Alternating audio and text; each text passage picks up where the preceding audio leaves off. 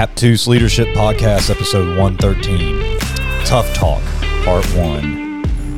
A while back, I was asked by two of our team members the same question How do you have a tough conversation with someone else? That's an interesting question, isn't it? You know, one of the shocking things about leadership is the amount of times that you're going to be required to have a tough conversation with another person. You know, in prep for this podcast, I started thinking about all those conversations I've had over the years, and frankly, I can't even remember all of them. And it's just staggering the amount of times that you have to sit down with somebody and have a tough conversation with them. And there's been a wide range of issues, you know, from differences in taste of opinion to calling out people's moral failures and everything in between. And, you know, I was starting to search for a, a, personal story that I could share. And to be honest with you, I just wasn't comfortable sharing any of those examples publicly. But you are all mature enough to get the point, and you've all been in those situations where you, you see a problem, either with an individual or something that's going on, and you have the responsibility to have a tough conversation with them. And you just dread having to do it. You know, there's really two types of people in this world. There are people who have way too many conversations. I mean, they they want to die on every single hill, and they just need to learn to step back a little bit and let some things work themselves out. And then chances are there's the other type of people who literally dread having tough conversations, so they put off the conversations that they're supposed to have. And, and chances are we default to one of those two those two areas. When I was younger, I defaulted to probably having too many conversations. I, I, died on too many hills, and I need to learn to be patient a little bit.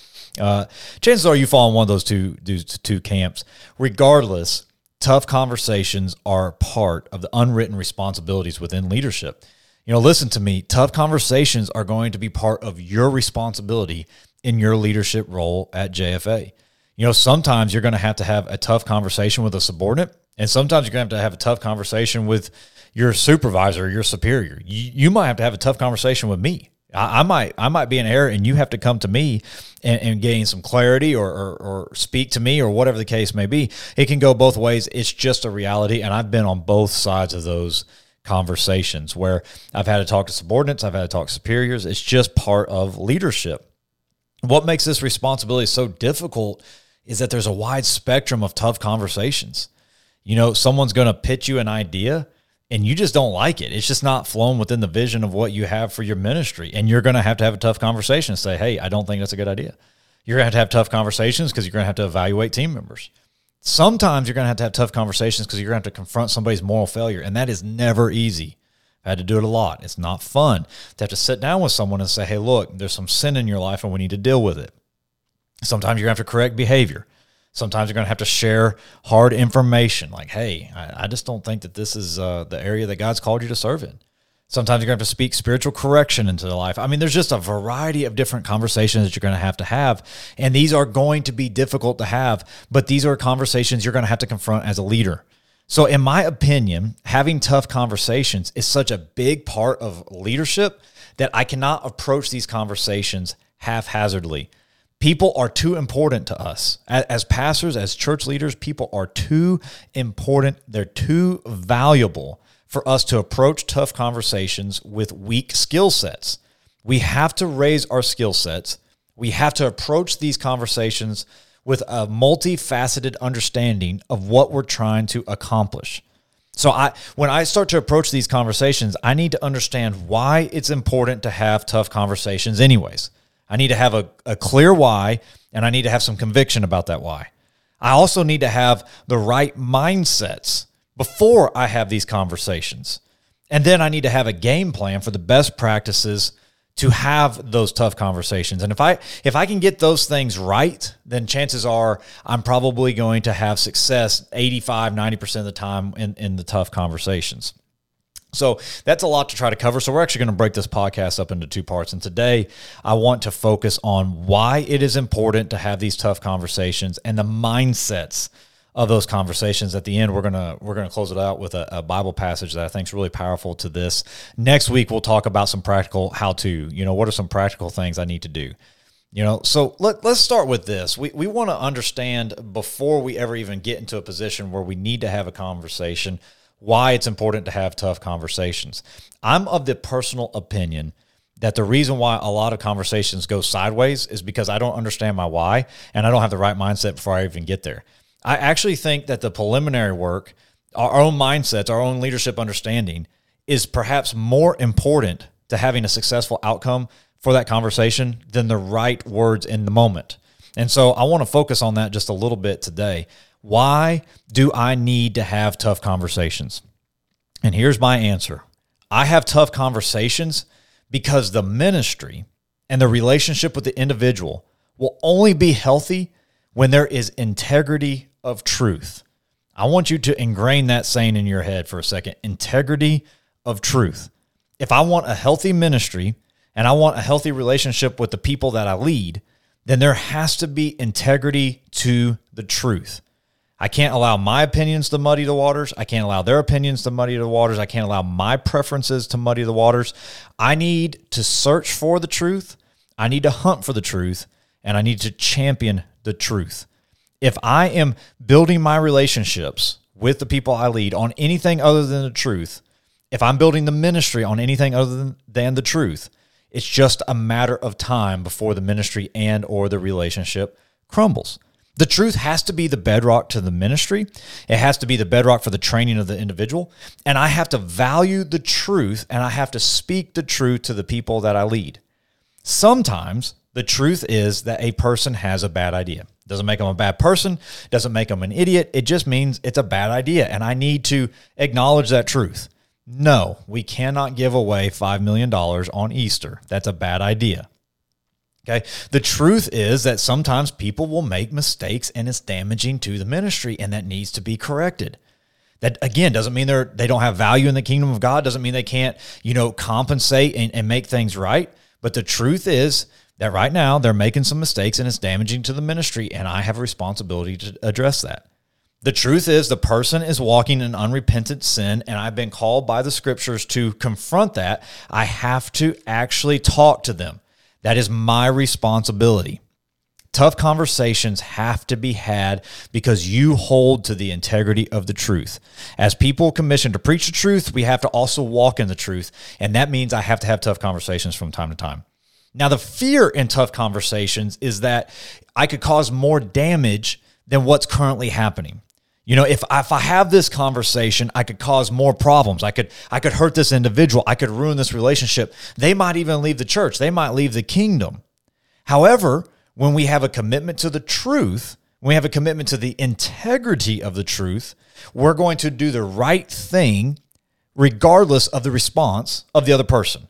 We know what the right thing to do is, and so we're going to walk in conviction to that truth. Now, from my experience, though, most of the time, we, we, we fear things that are never going to happen. Most of the time, when we hold to the integrity of the truth and we have tough conversations, we have good outcomes. And so I don't think we need to be afraid of this. We just have to have conviction that we're going to hold to the integrity of the truth. Now, follow me with this logic.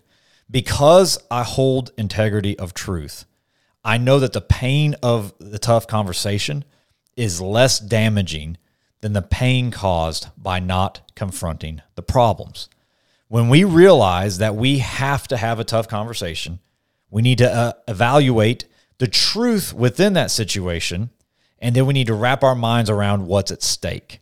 What happens if I do not have this conversation? Let's say somebody has a bad idea. We know it's a bad idea, and they come to us with a bad idea, and we just let them run with it. What if I let somebody run with a bad idea? Well, they're going to spend a lot of time. They're going to spend a lot of resources on this bad idea only to crash and burn at the end when I could have saved them some pain. I could have asked some clarifying questions. I could have redirected them a little bit and I could have saved them a lot of pain. What if I let this person who is continually making mistakes, damaging the ministry, what if I just let them keep going? What if I avoid that conversation? Well, they're going to start damaging my other volunteers. If I let this fester, my good volunteers are going to quit because a high caliber person will not function under low caliber leadership. And so, uh, it's if I if I try to protect this one, I'm really letting this one hurt and damage the other nine. So I need to deal with it. If I ignore this person's moral failure, their marriage might fall apart. So when the truth comes to our door and we have a responsibility to deal with it, then we need to understand that there is going to be more pain associated by avoidance than potential pain by actually dealing with it. The truth is always going to cost something. The truth has a cost associated with it, and we just have to be okay with that. So when I when I have integrity to the truth, I understand what's at stake. Now, at the at the same time, we we need to understand this is two sides of the same coin because on the other side of the coin, when I have integrity to truth, I understand that the truth actually brings a reward. And this is really important for us to grasp because I said a moment ago, we allow unwarranted fear to keep us from having these conversations. It has been my experience that tough conversations do not just avoid pain, tough conversations actually lead to more rewarding relationships. This isn't 100% of the time, but I would say, in my experience, well north of 85% of the time, when I've had a tough conversation with somebody, I've actually had a stronger relationship with them afterwards than I did before. Generally speaking, again, this is not 100% of the time, but tough conversations actually galvanize and strengthen the relationship rather than weaken it. And I think it's this reason. When I have a tough conversation with somebody and I'm starting to lay things out, I'm, I'm wounding them a little bit. But if I deal with that conversation right and I show them that I'm actually for them, that I'm trying to help them progress, that that I'm not going to cut them and eat them, they actually start to trust you a little bit more because they know that you're actually for them. You see, I don't really know if somebody loves me or not until I know that they can hurt me and they choose not to. You know, and this is why the proverb says a wounds from a friend can be trusted. You know, because when when somebody when somebody has the opportunity to speak truth to me and they know it's going to hurt me a little bit, but they do it anyways because they care about me, that that tells me something about how much they really care about me and that they're for me and not against me and that that helps my relationship with them to be better. So those tough conversations can build trust between people. It can help them better understand each other there's another there's another aspect, another reward to this.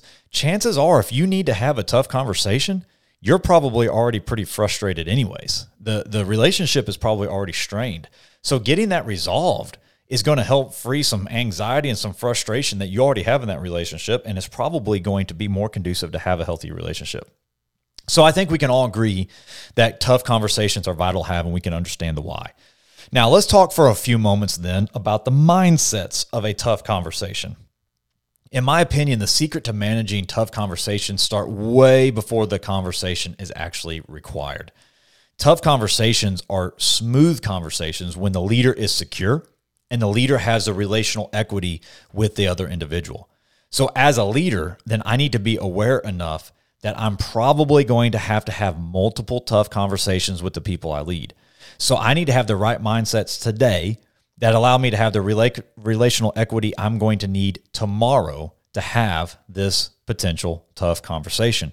I have to have enough equity and be secure enough in who God created me to be that I have a genuine, authentic relationship with these people that I lead so that when the inevitable problems come, we can have this conversation and it doesn't derail either of us. I, I really love how John Maxwell frames this he, he talks about the balance of care and candor in a relationship where there's a leader and followers involved. He says this care without candor creates dysfunctional relationships. It's basically saying, I love you, but I won't be honest with you. Candor without care creates distant relationships. I'm so honest with you, but I don't love you. Therefore, I create distance and space so I don't have to deal with you.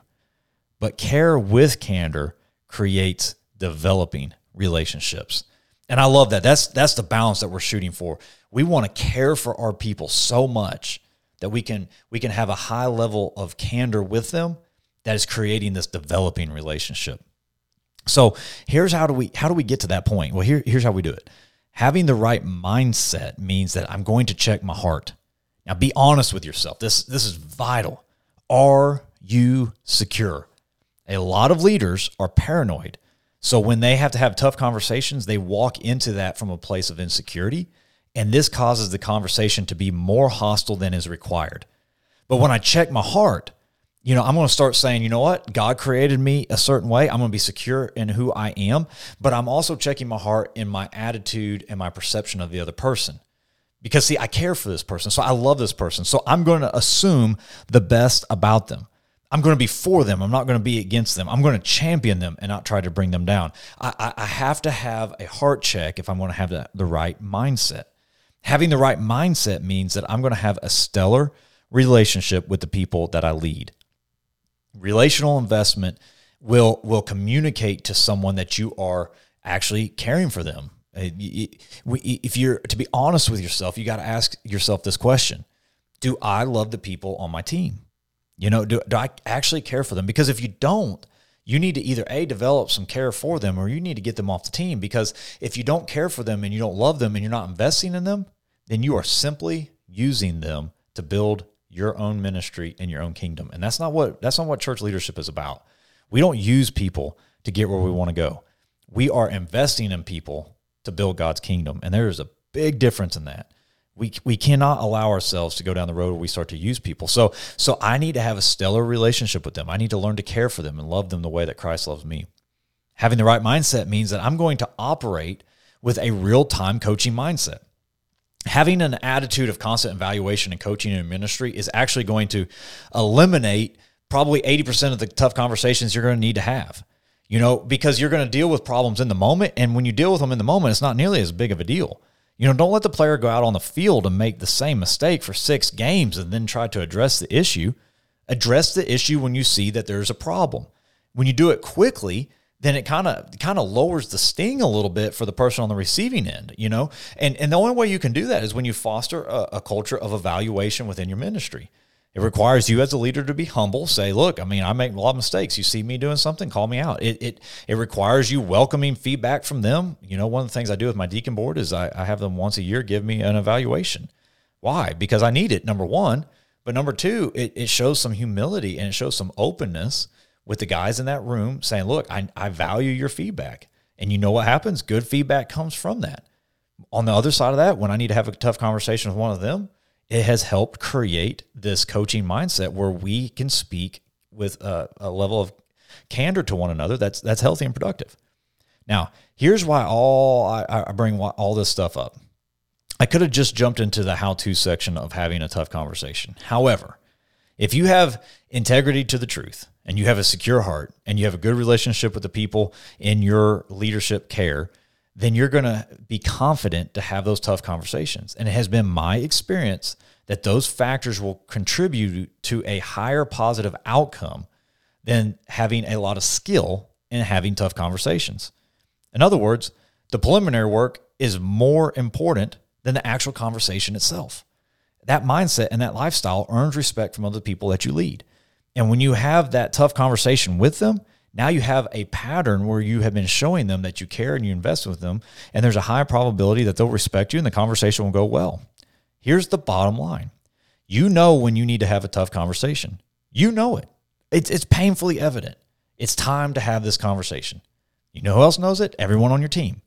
So you have to have the strength and resolve to follow through. No matter how big the problem is, no matter how small the problem is, no matter what is at stake, you cannot avoid that conversation.